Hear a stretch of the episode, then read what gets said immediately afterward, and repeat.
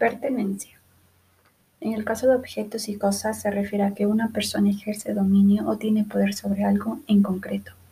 Cuando se refiere a personas, hace noción al lugar de procedencia u origen, el sentimiento de pertenecer o formar parte de una comunidad, sociedad, grupo social o circunstancia, mismos que nacen de la convivencia, del compartir, tradiciones, acciones y formas de pensar. Asimismo, los seres humanos crean sus propios grupos sociales y están ligados a la idea de nación, de dónde vienes, el territorio, la historia, el lenguaje, la política, entre otros.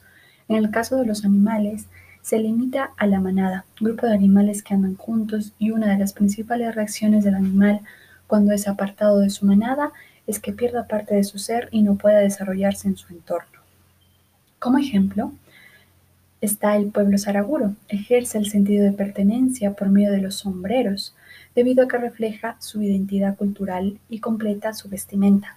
Este accesorio es hecho con lana de borrego y confeccionado manualmente con técnicas y conocimientos ancestrales del pueblo saraguro.